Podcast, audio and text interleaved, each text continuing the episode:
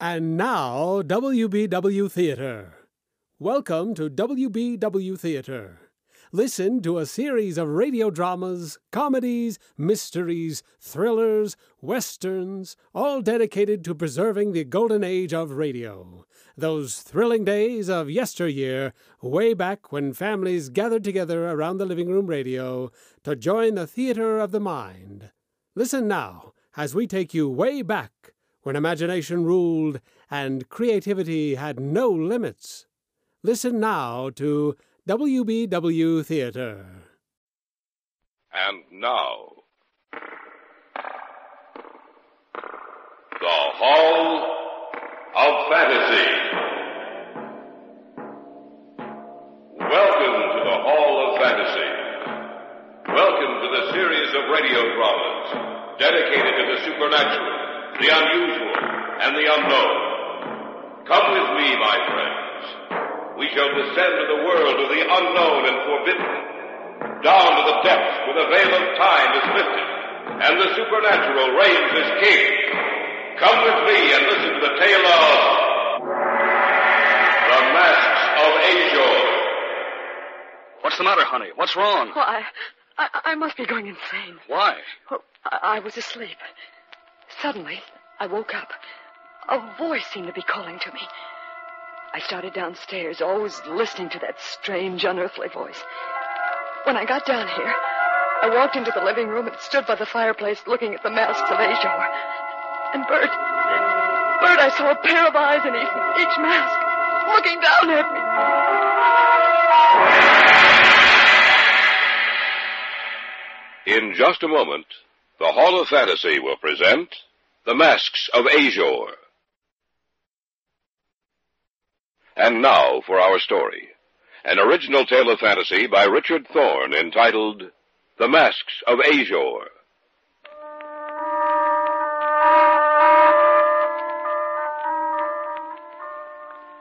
There's certain things in this life of ours which can never be explained, at least with any normal, rational explanation.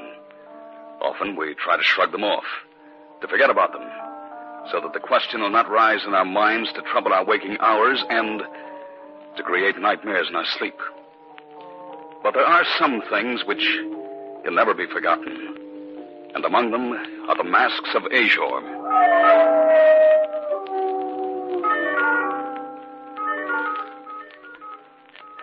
Marcia's uncle sent them to us. Harold Letterby was a man of wealth and unusual taste. He traveled a good deal, and frequently he'd send back little curiosities that he thought we might enjoy. So we thought there was nothing unusual about the masks of Azor. Oh, who can that be at this hour? I don't know, but don't you think you'd better see who it is? I suppose so. Yes? Package for Marcia Stanton. Well, I'm Marcia Stanton. Will you sign here, please? Yes, of course. Thank you, ma'am. Good night. Good night. Did you order anything, Bert? No. Did you? No, not that I can remember. Oh, wait a minute, Bert. It's from Uncle Harold. Harold to go broke sending us all these things. Well, open it, honey. See what's in it. Did you notice the postmark? mm-hmm, Istanbul. Well, I'll save those stamps for Greg. He'll want them. Uncle Harold's certainly been useful to Greg and his stamp collection, hasn't he? well, there, that's done. Now I'll take the top off the box. What? Why, there are two masks in the box. Gold masks. And a letter. Uh-huh. Here, I'll open it. Read it aloud, Marcia. All right. see. Oh, my dear Marcia and Bert, here is a little present. I picked up in Istanbul. I hope that you like them as much as you seem to have enjoyed the other curiosities I have sent you. I picked them up at a little shop from a dealer who was quite anxious to get rid of them. He called them the Masks of Azure. They're almost pure gold, and yet I bought them quite cheaply. There's some kind of a story connected with them. I don't know what it is. If I learn anything more, I'll be sure to write you. We'll return to the States shortly. Of Uncle Harold. Hmm. They're beautiful. and yet grotesque at the same time. Well, they look human. And yet. Well, it was pretty nice of Harold to send them to us. Where shall we hang them? I don't know. That's your domain, not mine. Well, how about. Oh, over the fireplace? One on each side of the mirror? That sounds pretty good. Well, we can hang them right now. Anything to make a man work. Bert. Yes, dear. Oh, it, uh, it, it it's nothing. Well, what were you going to say? I, uh, I don't know. For a minute, I had the strangest sensation about those masks, as if they could actually see me.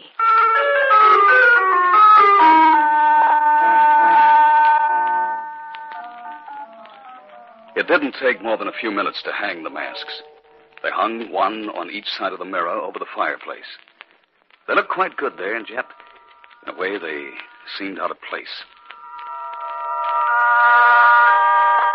The following night, Greg dropped in for a while. Thanks for the stab, Bert. that was the first thing he said when the package came. Greg will want the stamp. All the way from Turkey. From your Uncle Harold, Marshal? Mm-hmm. He sent us those. You know, I wondered where you'd got them. They're really quite nice. They're beautiful and yet grotesque in a way. That's just what I said. Practically the same words. you think you both had one mind. They certainly catch your eye. Is that real gold? According to Harold, it is. Well, it must be quite valuable. Well, Uncle Harold said he bought them for a song. It couldn't have been very cheap. The gold alone is worth a good deal. As a matter of fact, Harold said the dealer seemed quite anxious to get rid of them. I wonder why. Well, why worry about it? Uh, do they have a name? Mm-hmm. They're called the Masks of Azor. Azor. You know, I've seen that name somewhere before. A S H O R, I think it's spelled. I can't remember where. Well, don't worry about it. What? Anything wrong, Greg? The holes the masks have for eyes. I thought I saw something, that's all. Saw what? I don't know. For a minute, I thought they were really eyes in the masks and that they were watching me, watching every move I made.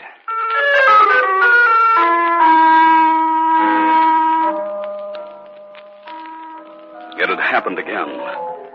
I looked closely at the masks, yet I could see nothing unusual about them. They hung there on the wall, lifeless, with that strange mocking expression on their gold faces and yawning empty holes for eyes. For a minute, I, I had the desire to destroy them. Greg left about 10. At 11, Marsh and I went to bed.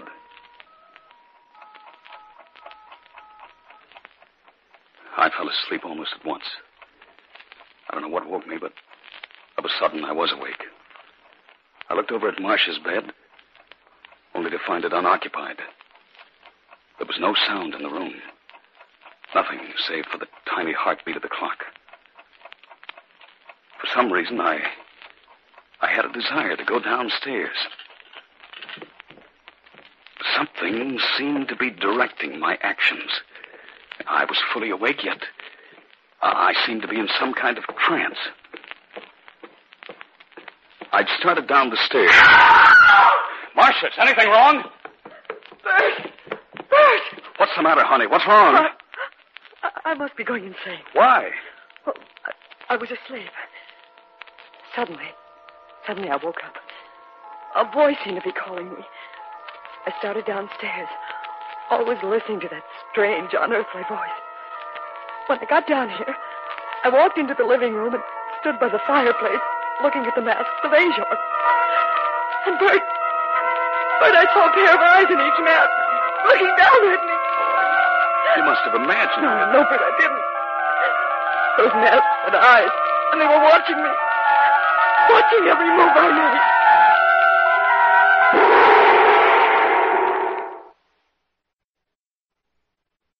Back now to our story, an original tale of fantasy by Richard Thorne entitled The Masks of Azor.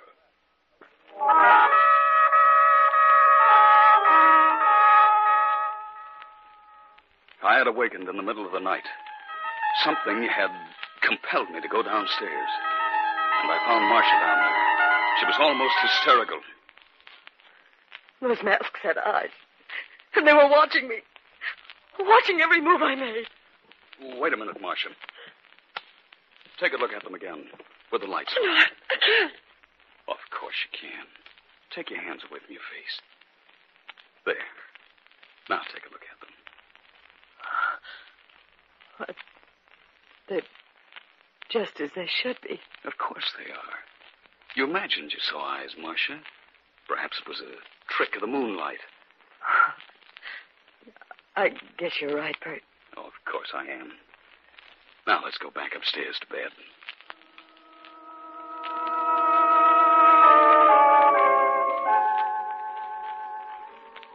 The following day was Saturday, and I didn't have to go down to the office. We both slept rather late that morning. A short time after we'd eaten breakfast. Yeah, I'll get it, Marcia. All right, dear. Telegram, sir. No? If you'll just sign right here. Mm, of course. Yeah, thank you, sir. Good morning. Good morning. Who was it, Bert? A telegram. Oh, Who'd be sending us the telegram? I don't know. I'll see. Who's it from? Harold, Uncle Harold. What does he say? am returning to the States as soon as possible, taking plane this evening. Be very careful of masks of azure. Do not let anyone have them. Am in danger of my life. Harold, In danger of his life? Wh- What did he mean? I don't know.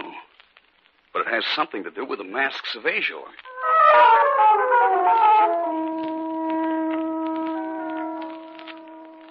Saturday evening, Gregg dropped in. What he told us that night was the first inkling I had that Harold Letterby had stumbled upon a relic of the past that would have been better had been forgotten for all time. By the way, I did a little research on those masks of yours. Oh? Did you find out anything interesting? Yes, quite a good deal. Well, give us a rundown. I don't know if you'd like to hear it. Why not? It's not very pleasant. Well, tell us anyway. All right. You see, I knew I'd heard the name Asia somewhere. Finally came back to me. In college, I took a course in mythology. That's where I'd heard the name. Azor was the messenger of the underworld. It was he who went forth and summoned the victims to death and the final accounting. He wore a mask when he appeared on Earth, which he removed when he saw his victim. The mask was also worn to protect others, for whom the time was not ready to gaze upon his countenance for the sight of his face meant death. You were right when, when you said it wasn't pleasant. He was accompanied always by a dog, a large dog of indeterminate breed who went before him. Azor's presence was always known by the howling of the dog. Well, of course, that's just a myth. Azure never really existed. I have to take it for what it's worth. Oh, yes, and one other thing. Yes. It's said that the masks were once stolen from him, and he's been searching for them ever since. That he wears a different mask while searching for the gold ones. Oh, you. You've given me the shivers. Well, that's the story, Marshal. Well, It sounds like nonsense. A being who set forth to summon people to death, always accompanied by a dog. A superstitious belief that's come down to us from the childish minds of an ancient people. Did you hear that dog? Oh, it's only a dog in someone's backyard baying at the moon. Rather a coincidence, you might say, talking about a dog and then hearing one howling. But just a coincidence. What's that? I don't know. Sounds like an animal of some kind. Scratching at the door. Uh, I'll take a look. I'll go with you. Now, now, be careful. There's nothing to be afraid of. There's nothing out here. What? I said there's nothing out here. But I just think I heard something scratching at the door. Well, there's nothing here now. There's no need to get upset about it. Let's go back in. I, I can't understand it. Forget about it, honey. I'm sorry if what I've told you has upset you. A dog howling again. Somebody ought to talk to the guy who owns that animal. There's something at the door. Someone must be playing a joke on See us. what's there. I want to know what's outside. I'll go, Bert. I'll go too. If it is someone playing a joke on me, Don't move. It is a dog. why, I ought to. You wouldn't stand a chance.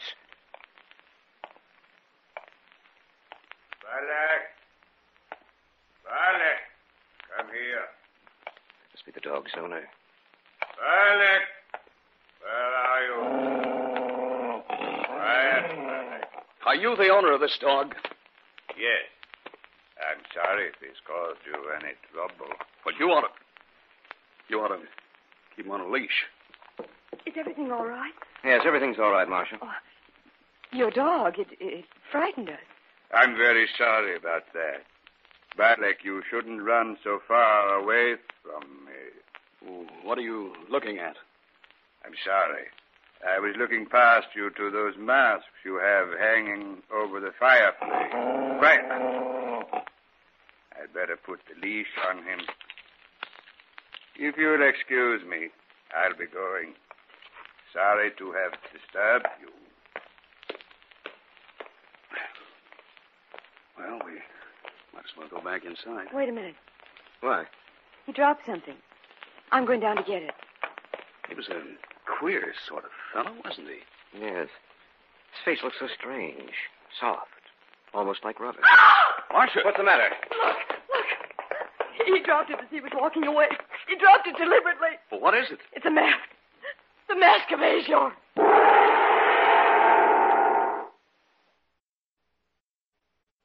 Back now to our story, an original tale of fantasy by Richard Thorne entitled The Masks of Azor.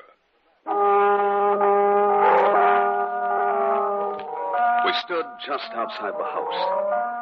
A minute before, the man and his dog had disappeared from our sight. Marcia went down the stairs to the walk where he dropped something. And then she screamed. It's a mask.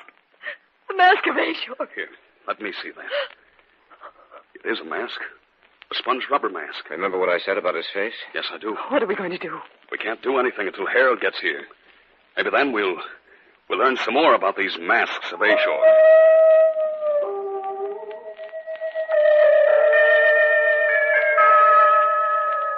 I'm sure that Marcia didn't sleep that night. As for myself, I dropped off occasionally, only to awaken with a start. But each time I looked across the room, Marcia was still in her bed, staring at the ceiling. Occasionally during the night, I heard the sound of a dog howling out there in the darkness. And each time I heard it, the sound of its voice made me shudder. The following afternoon, about four o'clock, a cab pulled up in front. Harold Letterby got out and came up the walk leading to our house. I see that you received the masks. Yes, And did you receive the cable? yes, yes, the following morning. When you bought these masks, you said that the dealer was anxious to get rid of them. Why? Had I known then what I do now, I would never have bought them. I think we know some of the story about Azor coming to Earth to conduct his victims back to death. And the dog, Bert. Don't forget the dog. Did you know about the dog? Yes, we found out about it last night. Oh? How? It was here. Here? That's right. That Azor has found the masks. He knows they're here. He saw them last night when the door was open. Are you sure it was Azor? After he left, Marcia found a mask, a sponge rubber mask. He will be back, you know. I wish you'd never found the mask. No more so than I, my dear. A short time after I'd mailed them to you, Azor paid me a visit. He and the dog. I, too, found a sponge rubber mask after he'd left. The night before last, I, I saw something behind the mask, like eyes. We must hide the masks from him. Otherwise, he will claim us all. W- What are you talking I about? have a plan. It may work. I don't know. Perhaps we can strike a bargain with him. Bargain. Yes, our lives for the masks. We must find someone else who will keep them for us. Uh, Greg will do that. Greg, Uh, a friend of ours, Greg Hunter. you must tell him it will be dangerous. I will. Good. Get in touch with him immediately, or I am positive that Azor will return tonight.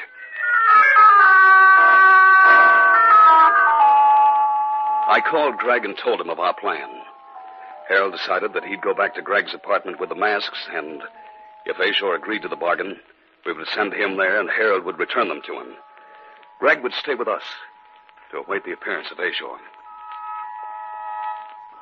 By six o'clock that evening, Harold had gone to Greg's apartment with the masks, and Greg had come to our house to await our expected visitor. At 7.30, the shades of night had diffused themselves across the sky. By 8.30, the tension had mounted in each of us to a point where we were jumpy and, and irritable. What time is it? A little past 8.30. Do you, do you think he'll come? Uncle Harold said he would. Just waiting. It makes me nervous. So am I.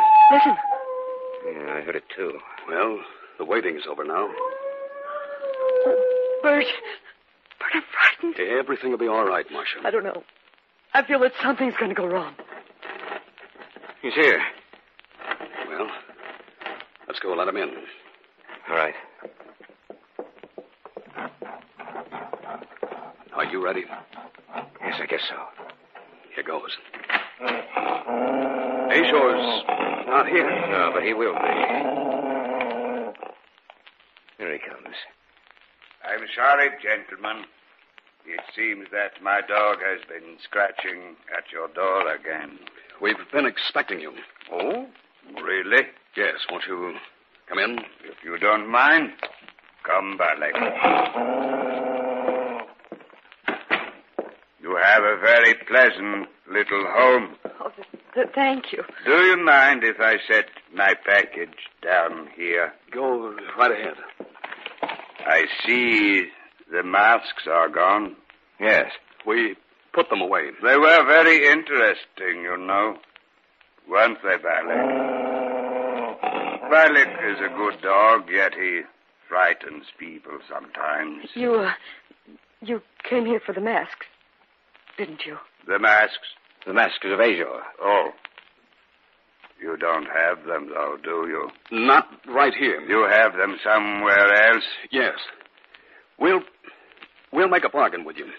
We'll return the masks if you leave us alone. Then you know the legend of Azor. Yes. I brought you something. It's in this package. In time, Barry. In time. What? uh, What about the bargain? The bargain. Oh, yes, the bargain. I'm afraid I can't agree to it. Why? You see, I already have the masks of Azor. Look for yourselves. But uh, Uncle Harold. Is no longer alive. Why, you dirty! I'll tear that mask off your face and Quiet, Balak. Quiet. I have no mask on, Mr. Stanton. but uh, You are gazing upon the face of Azor, and those who see him no longer remain alive. Now, Balak, now!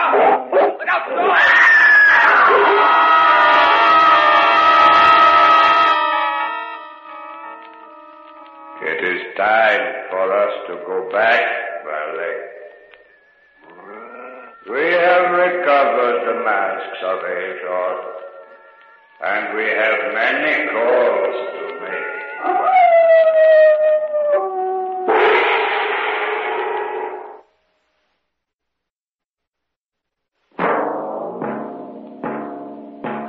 So runs tonight's tale of the unusual, the terrifying, the unknown.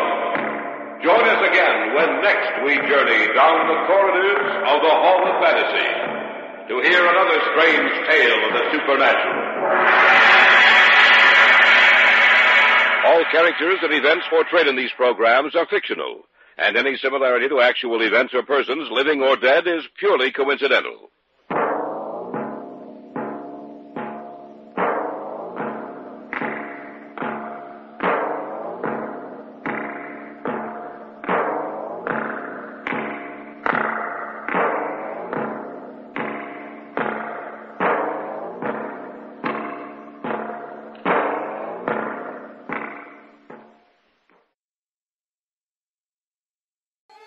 Join us again as we bring you exciting thrills and adventure, rip roaring comedy, and shoot 'em up westerns and gangbusters.